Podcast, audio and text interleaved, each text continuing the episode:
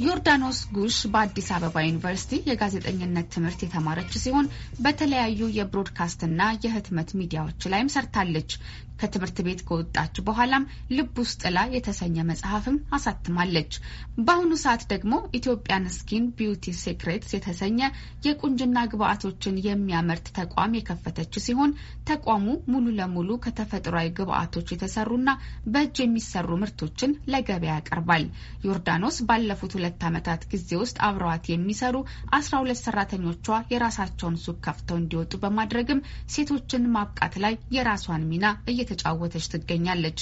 ዮርዳኖስ ከባልደረባችን ኤደን ገረመው ጋር የነበራት ቆይታ ዮርዳኖስ ራሷን ከምታስተዋውቅበት ይጀምራል።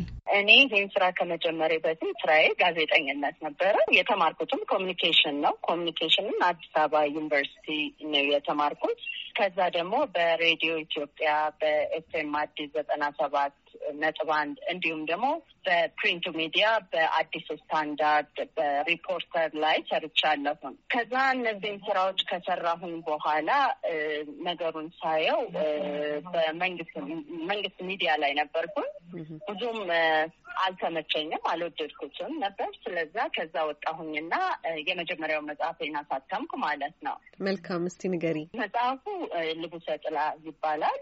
ልቡሰ ጥላ እንግዲህ ዘመናዊ ሴቶች ስነ ልቦናና የህይወትን ታሪክ የሚዳስስ መጽሐፍ ነው። ያ መጽሐፍ እንግዲህ ሲታተም እኔ ያልጠበቅኩት ይዘት ነበረው። ምልሽ ልጅ ነበርኩ። ብዙም ያን ያህል ለውጥ ይኖረዋል፣ ያን ያህል ነገር ይኖረዋል ብዬ አላሰብኩም። ግን በጊዜው በጣም አነጋጋሪ ሆነ፣ ከአቅሜ በላይ ሆነ ማለት ነው። መጽሐፉ ጸሐፊውን በለጠ contemporary ኢትዮጵያ ላይ ያለው የፖለቲካም ሂደት ሆነ የሴቶች ስብዕና ላይ ነበረ ያተኮረው ማለት ነው። አንዳንዶች የመጀመሪያ የፌሚኒዝም መጽሐፍ ይሉታል። እኔ ግን እንደዛ ብዬ አላምነው። ግን በሰዓቱ ያየሁትን እንግዲህ አካባቢ የነበሩትን ነገሮች ነው አስተውዬ የጻፍኩት ማለት ነው። ፉ የመጽሐፉ ምላሽ ከሀገር እንዳስወጣሽ ነግረሽኛል እና ምን አይነት ምላሽ ነበረ እንድትወጪ የገፋፋሽ? ልቦለድ ነበረ። እንግዲህ አሁን ባለው ሁኔታ በጣም ብዙ ሰዎች የሚወዱት መጽሐፍ ነበረ ነው ስልሽ እኔ በዛ ጊዜ ፌሚኒዝም ያን ያህል አራማጅ አልነበርኩም ግን ሰዎች ዝም ብለው እሳቤዎችን ብቻ አውርተው ወደ ተግባር ሳይወርድ ግን አይቻለሁ። ጋዜጠኛ ስትሆኚ ደግሞ ለእነዚህ እይታዎች ክፍት ነሽ። ብዙ ሰዎች ስለ ብዙ ነገር ሲያወሩ አያለሁም። ስለ ጾታ እኩልነት ያወሩልሻል፣ ግን እውነተኛ ተግባራዊ እይታው ላይ ሲመጣ የጾታ እኩልነት የለም። ስለ ፖሊሲዎች ያወሩሻል፣ በእውነተኛ እይታው ላይ ሲመጣ ፖሊሲዎቹ የጾታ እኩልነትን ሊያስፈጽሙ ሲሰሩ አታይም። የብሔር እኩልነት ያወሩሻል፣ በእውነት በእውነት ግን ያንንም የሚያመጣ ነገር ሲያደርጉ አታይም። እና መልሰን መልሰን ያ ዝም ብሎ የሀሳቦችን ብቻ ጥቅል ሀሳቦችን እያነሳን ምንም ለውጥ እንደማያመጡ እርምጃዎችን ስንራመድ ሳይ ነው እንግዲህ እኔ ዝም ብዬ የጻፍኩት ማለት ነው። ለካ እንደዚህ አይነት ሀሳቢዎችን ወጣት ሆነሽ ስታራምጂ የራሳቸው ደግሞ የሆኑ ነገሮች አሉ። የቤተሰብ ጫና አለብሽ፣ የማህበረሰብ ጫና አለብሽ፣ የ political system ኡ ጫና አለብሽ። ለአንቺ ቀላል ነው፣ ለሌሎች ግን እንደዛ ቀላል አልነበረም። ያ ነው እንግዲህ ስደቱን ያመጣው ማለት ነው። ምክንያቱም መጽሐፉ በመጣበት ጊዜ የመጡትን አተያዮች፣ እሳቤዎች እንዲሁም የመጡትን ውጤቶች መቀበል አልቻልኩም። ከዛ እኔ በነበርኩበት እድገት ሁኔታ የአይምሮን ሆነን ዝግጅት አልነበረኝም የመጡት ነገሮችን የመቀበል ለምሳሌ ከሰዎች የምትሰሚውም ነበረ፣ ከቤተሰቦች የመጣ ነገር ነበረ። በእርግጥ የቤተሰቦች ነው ያስወጣኝ። የነበረውን ሁኔታ አልወደዱትም፣ መጽሐፉንም አልወደዱትም እና በሰሩበት ጊዜ ከመረጡት ምርጫ አንደኛው እኔም ከሀገርም ማውጣት ነበረ። በዛ ምክንያት እንዲወጣ ሆኛለሁኝ። ስለዚህ ወደ ስደት ወጣሁኝ። መጀመሪያ አሜሪካ ነው የገባሁትኝ። አሜሪካ ገብቼ አልወደድኩትም። ሳልወደው ስቀር ወደ አክራ ከጋና ተከትዬ ሩሜቶቼን ገባው ማለት ነው ነው even business ኡን ራሱ የጀመርኩት ምልሽ ከጥገኝነትና ከማጣት ነው እንጂ ቢሆን ቢሆን ኖሮ ቁጭ ብዬ ብጽፍ ያዋጣኝ ነበር ብዬ አምናለሁ። ጋናን እንዴት አገኘሻት? የንኩርማን ሀገር ብዙዎች ይወዷታል እና አንቺ እንዴት አየሻት? እዛ የነበረው ቆይታሽ ምን ይመስል ነበር? ጋና ለእኔ እንግዲህ አንድ አፍሪካ አገር አለ ወይ ደግሞ መሆን አለባት ብዬ ከማምናቸው አገሮች አንደኛዋ ነች። ምክንያቱም የማንነትና ከየት መጣሽ ጥያቄ አይደለም ያለው ጋና ላይ። ጋና ላይ ሰርተሽ ጥረሽ ግረሽ ብዪ የሚለው ነው። ያ ትልቅ ለእኔ አይኔን የገለጸልኝ ነገር ነበረ። ሌላ ደግሞ ልንገርሽ የንኩርማ አገር ስትይ ማለት ነው።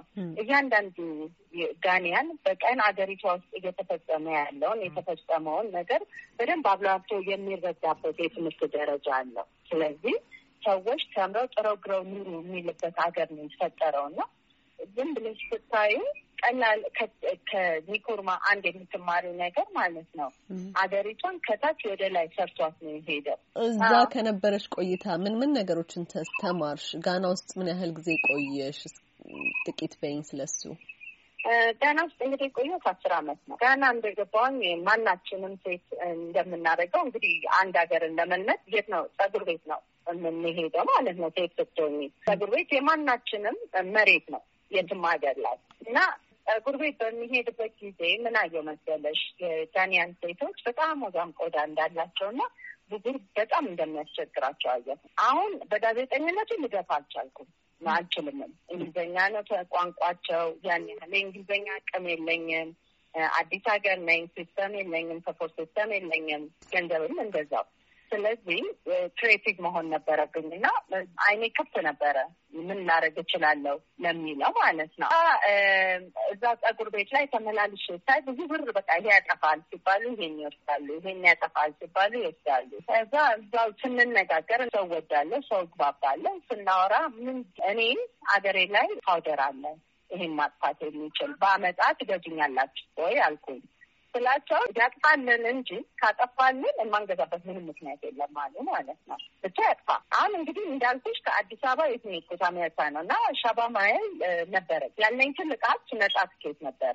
ነጻ ትኬት እና መቶ ዶላር ይዤ መጥቼ እኛ ሀገር እንግዲህ ፍሩጅ ቀሲል ታውቂያለሽ፣ ምስራቅ አካባቢ ሶሻል ማስክ ነው ብቻ ሀያ አምስት ኪሎ ጭኜ ሄድኩኝ። ቀሲል የሀረሩ ሀያ አምስት ኪሎ የሀረሩን ሀያ አምስት ኪሎ ጭኜ ሄድኩኝ። ኪሎን በጣም በብዙ ብር ሸጥኩት ማለት ነው። የኔ የንግድ ጅማሬ ያ ነው። ሀያ አምስት ኪሎን በስንት ሰጥሽው? ሀያ አምስቱ ሀያ አምስቱን እንግዲህ አራት እጥፍ አረኩትኝ በዛ እዛ ተመልሼ እንደገና ሀምሳ ኪሎ አረኩትኝ። እንግዲህ ብር ማየት ጀመርኩ፣ ብር መልመድ ጀመርኩኝ። ሀምሳ ኪሎ ግን ሌላ ነገር ተፈጠረ። ምንድነው እኔ ብቻ የሚሄድበት የሰፈር ጸጉር ቤት ያሉ ገዢዎች ሀምሳ ኪሎውን ሊጨርሱት አልቻሉም። ምን ማድረግ ነበረብኝ? ከተማዋን በቦርሳዬ ዱቄቱን ይዤ እየዞርኩኝ መሸጥ ነበረብኝ። ዮርዳኖስ ጉሽ ከኢትዮጵያ ወደ ጋና በመመላለስ የጀመረችው የቀሲል ንግድ እየተጧጧፈ ቢመጣም ከአንድ ዓመት በኋላ በቅባት ወይም በሎሽን መልክ ቢቀርብ የሚሉ አስተያየቶች እንደበረከቱና ይህም ወደ ህንድ ሀገር ተጉዛ ቅመማ እንድትማር እንዳደረጋት ትናገራለች። በጋና የተከፈተው የመጀመሪያ ስቋም ትርፋማ ሆኖ ተጨማሪ ተፈጥሯዊ ምርቶችን እንድትሞክር እንዳደረጋት የምትናገረው ዮርዳኖስ ጥቂት ጊዜ ከሰራች በኋላ በሀገሪቱ የመጣው የመንግስት ለውጥን ተከትሎ ገበያ በመቀዛቀዙ ወደ አዲስ አበባ እንደተመለሰች ትናገራለች። አዲስ አበባ ተመልሳ ምን እንዳጋጠማት ከምታስረዳበት ይጀምራል። ኢትዮጵያ ላይ move ሳረግ ደግሞ የገጠመኝ ምንድነው እንደ ጋና ወዛም ቆዳ አይደለም እኛ ያለን በጣም ደረቅ ቆዳ ነው። ብዙ moisturizer ላይ ነው ማተኮር የነበረብኝ እና አዳዲስ challenge ኦችን face ማድረግ ነበረብኝ። ምን ማለት ነው? አዲስ ፎርሙላ ለማ ለደረቅ ቆዳ ላላቸው ሰዎች እንደገና እዚህ ስመጣ እንደገና ዝም ብለሽ ስሬ አይደለም የምትባይ ፍቃዶች፣ ግብር፣ ታክስ ምገባ የማምረቻ ቦታ እነዚህ የሚባሉ ነበሩ እና በጊዜ በወቅቱ ለእኔ ግራ ገብቶኝ ነበረ። ስራው እንዴት መስራቱን ሳላቅ እነዚህን ነገሮች ሁሉ ማሟላት አለብኝ። እንዴት ነው ይሄ መሆን ያለበት ብለው ምንሽ ከነበርኩበት system completely የተለወጠ system ነበር የነበርኩት እየገባሁት ማለት ነው። ፈቃድ ማውጣቱን የስርዓቱን ሂደት እና አዲስ ያጋጠመሽንም ትግል እንዴት ተወጣሽው? መጀመሪያ ምን አሰብኩኝ፣ በአካባቢ ያሉ ሰዎችን ሳናገር no no no no ፍቃድ መውጣት የለበትም ከመጀመሪያው አሉ ማለት ነው። እሺ እንደሚደረገው ስንሳቸው ደላላ ፈልጊና ደላላው እቃዎችን ይዞ ያስገባልሻል። ምን አለባሽ ከግብር መክፈል ጋር ከመጀ ምን አገናኘሽ አሉኝ ማለት ነው። okay አልኩኝ።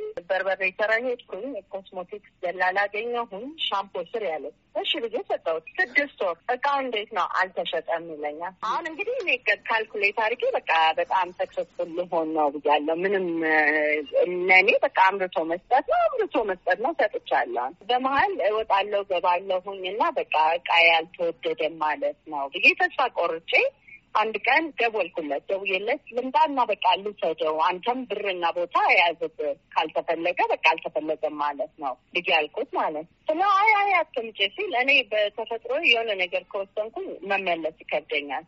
አይሱዙ መኪና ይዤ በርበሬ ተራ መጋዘኑ ሄድኩኝ። ብታምኝም ባታምኝም ያገኘሁት ብዛት አምስት ፍሬ አልቋል። ብሩን ነው መስጠት ያልፈለገው። ያንን አምስት ፍሬ በአይሱዙ ይዤ በቃ በጣም እየተበሳጨው ወደ ታች ስወርድ ወደ መገናኛ ልሄድ ቸርቸር ጎዳና ሊሴ ገብረ ማርያም ትምህርት ቤት ፊት ለፊት ሱቅ ይከራያል የሚል አየሁ። ከአሁን በኋላ ከደላሎች ጋር በፍጹም አንሰራም ወሰንኩኝ። ሱቁን እዛው ተከራየሁኝ። አምስት ሻምፖ አስቀመጥኩኝ። ያለውን እወጣለሁ ብዬ ገባሁ። ምን አጋጠመሽ? ሱቁሽን ከከፈትሽ በኋላ? ሱቁን ከከፈትኩ በኋላ እድለኛ ሆንኩኝ። የመጀመሪያውን ከፍቼ በአመቱ ሁለተኛውን ከፈትኩኝ፣ ሶስተኛውን ከፈትኩ። branch ሆነ። እንደኔ አይነት ሰው ስትሆኝ ከቢዝነሱም በላይ ከሰው ጋር ሰው ነው ፍቅሬ ብዬሻለሁ እና ከሰው ጋር ያለኝ ነገር በጣም ጥብቅ ስለሆነ ልጆቹን አያቸዋለሁ እኔ ጋር የሚሰሩትን ማለት ነው። በጣም ወጣት ናቸው። አብዛኞቹ ከአስር ወይ ከአስራ አንድ ያክፍል ትምህርት ያቋረጡ ናቸው። እዛም ያልደረሱ ሊኖሩ ይችላሉ። እና እኔ እነዚህ ሁሉ መንገዶች ሲሄድ አብረውኝ አሉ። እቃውን መሸጥ ይችላሉ፣ ግን የእነሱ ህይወት እየተለወጠ አይደለም። እኔ እያደግኩ ከዛ ይሄ አይዲያ መጣልኝ። እነዚህ ልጆች እኔ አንድ ነገር ካላደረግኩ በቃ ምንም ለውጥ የሚመጣ ነገር አይደለም ህይወታቸው ላይ ብዬ ምን ወሰንኩኝ። አሁን የጀመርነውን ምሳሌ ከኔ አንድ ሁለት አመት በላይ ከሰራሽ እኛ ራሳችን ብሩን አበድርሻለሁ እንሻለሁ ኢንሻልሽን ሱቅ እንከራያለን። እቃዎቹን ትሰጫቸዋለች። franchise ሆነ franchise እኛ form ማለት ነው። እንደዛ ስንል እንግዲህ አሁን ላይ እንደምታየው ሀያ ዘጠኝ branch ላይ ደረስን ማለት ነው። ስንት ሴቶች አበቃሽ በዚህ አይነት መንገድ? አስራ ሁለት ሴቶች አብቅተናል።